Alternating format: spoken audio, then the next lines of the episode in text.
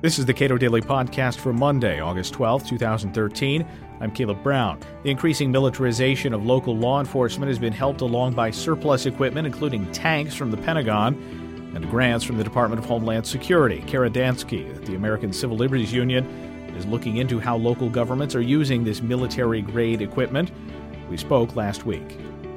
So, we've been concerned about various aspects of policing for some time, and we've been noticing trends in the area of increasingly aggressive policing. And so we decided to launch a public records request to look specifically at the militarization issue. And so we are looking at local law enforcement use of SWAT, as well as local law enforcement participation in the Defense Department's what's referred to as the 1033 program, which essentially is a program that allows the Defense Department to share military equipment, weapons, other kinds of equipment with local law enforcement, as well as local law enforcement participating in the Department of Homeland Security's Homeland Security Grant Program, which authorizes DHS to provide local law enforcement with money to then purchase what we view as potentially excessively militarized equipment.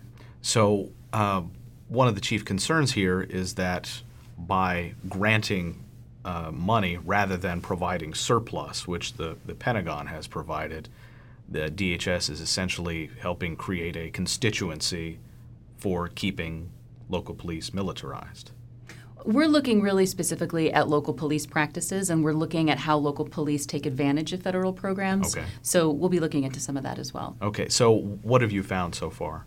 So we issued around 250 or so public records requests with local law enforcement agencies, and they sent in uh, over 5,000 records in response to these requests. So we got quite a lot of information back. And we have spent the summer reviewing the documents. We're not prepared at this time to really discuss our findings. We think that that will come out probably toward the end of this year or early next year. Um, but some early trends that we're seeing really um, a lack of consistency across the country in terms of, first of all, the extent to which records are kept on militarization at all. Second of all, to the extent that records are kept, tremendous variation in terms of what kinds of records are kept and what kinds of information local police are keeping. Also, a lot of variation in terms of standards that local police use to determine when deployment of a SWAT team would be appropriate. Sometimes very little standards, seemingly. Um, and then, to the extent that there are standards, a lot of variation in terms of the factors that they consider. So, a lot of variation, not a lot of record keeping, some concerns about transparency. Though, at the same time, I should say it is clear to us that a certain amount of military equipment and tactics is appropriate in the domestic law enforcement setting. And so we're working with striking the right balance in terms of recommending where we think the right balance is and what rules we think should be in place to help guide local law enforcement in their use of SWAT and other kinds of military technology. How long have DHS and the Pentagon been making these provisions to local law enforcement? The Pentagon program has been in place since the mid 1990s. And the DHS program has been around since DHS, so around 2003. And that is the Pentagon's providing surplus, right? What, what does that look like? What are those items? The Pentagon is providing military equipment. Um, it's administered by an agency called the Defense Logistics Agency, which is within DoD. Its motto is "From warfighter to crime fighter," and it provides eh, across the board kinds of equipment. So it runs from things like raincoats and computers to tanks and assault rifles. Is there any argument presented by uh, the Pentagon for why local law enforcement would need tanks? Well, the original statute authorizing the program uh, makes it very clear that it that Congress at the time viewed DoD as having a role in assisting local law enforcement in fighting the drug war and conducting other forms of traditional, what we view as traditional local law enforcement activities. So the drug war, that's essentially uh, the reason for presenting uh, tanks to local law enforcement. I'm just having a hard sure. time understanding the circumstances where that, that would be useful. Sure. So, well, around that time, um, Congress, and when I say that time, I mean the, the 80s and 90s, Congress really was very interested um, in in aggressively fighting the drug war, and did show an interest in authorizing and in fact encouraging, I think, the Defense Department to play a role in that war. You mentioned that it's a wide variation in the kinds of records that local law enforcement is is providing to you. What are some examples of like really good, rich data that you've gotten, and uh, what's at the other end as well?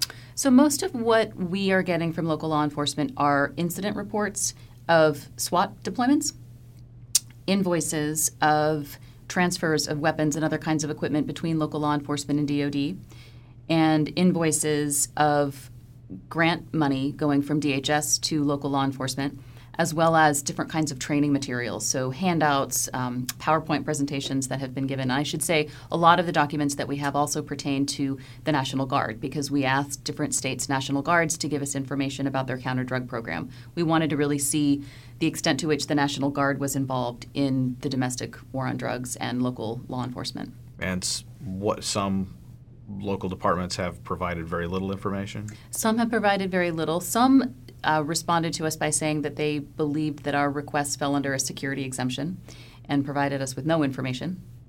Uh, and so we've engaged in some back and forth with those law enforcement agencies to see if we can't come to some sort of agreement. Um, and others provided us with volumes of information. So it's really across the board. And I should say, in terms of the the quality you asked about data rich documents, this also relates to the variation issue. Some local law enforcement agencies are keeping very data intensive records of their SWAT deployments. And so we've received incident reports that contain a lot of information about the suspects, about the underlying charge, about kinds of weapons that are used in connection with the deployment, uh, justification for the deployment, lots of information. And then at the other end of the spectrum, we have incident reports from local law enforcement that contain almost no information. Without going into your findings uh, prematurely, uh, do you find that some departments have good standards when it comes to deciding when to deploy these, you know, essentially home invasion techniques uh, t- for crime fighting? Well, actually, I'm going to give you an example of a case that falls outside the realm of our investigation, but I, I, came across it recently in my research, and it happened just a few days ago in Miami, in which there was an active shooter. I don't know if you heard about this incident, but there was an active shooter who had shot and killed six people and was holding two people hostage in an apartment, and the police had come, and the the police who responded were were essentially unable to intervene for various reasons involving where they were in the apartment building, and the police chief considered and um, uh, considered very carefully whether to deploy his SWAT team because the deployment of a SWAT team can sometimes escalate an incident inappropriately, and so it's appropriate for a law enforcement officer or a police chief to exercise restraint in deploying the SWAT team. Did decide in that circumstance to deploy the SWAT team, and the result was that the two hostages were um, were saved. They were unhurt. No officers were hurt. Um, and that would be an example, I would think, of use of a military tactic, a military equipment that was appropriate and helpful and, in fact, necessary to, um, to protect the public and to aid in the law enforcement activity. So we do think that there are appropriate uses of SWAT teams and other forms of militarization. It's just a matter of finding the right line. So finding that right line, uh, I, imminent danger for individuals is one, but increasingly, of course, SWAT teams are used to serve drug warrants, nonviolent uh, crimes, uh, that sort of thing.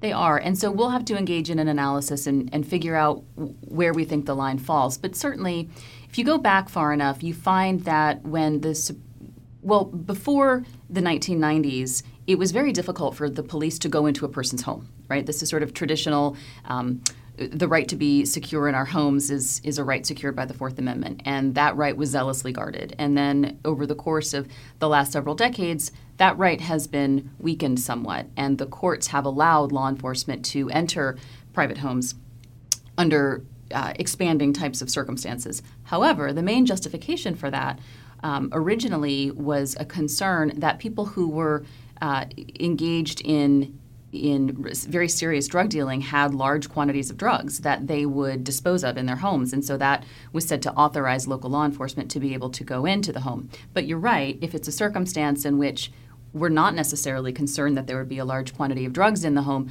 but rather the police are interested in serving a, a warrant that may be an old warrant. Um, it's hard to see that use of a SWAT team is necessary for those circumstances, especially when the underlying crime is nonviolent in nature.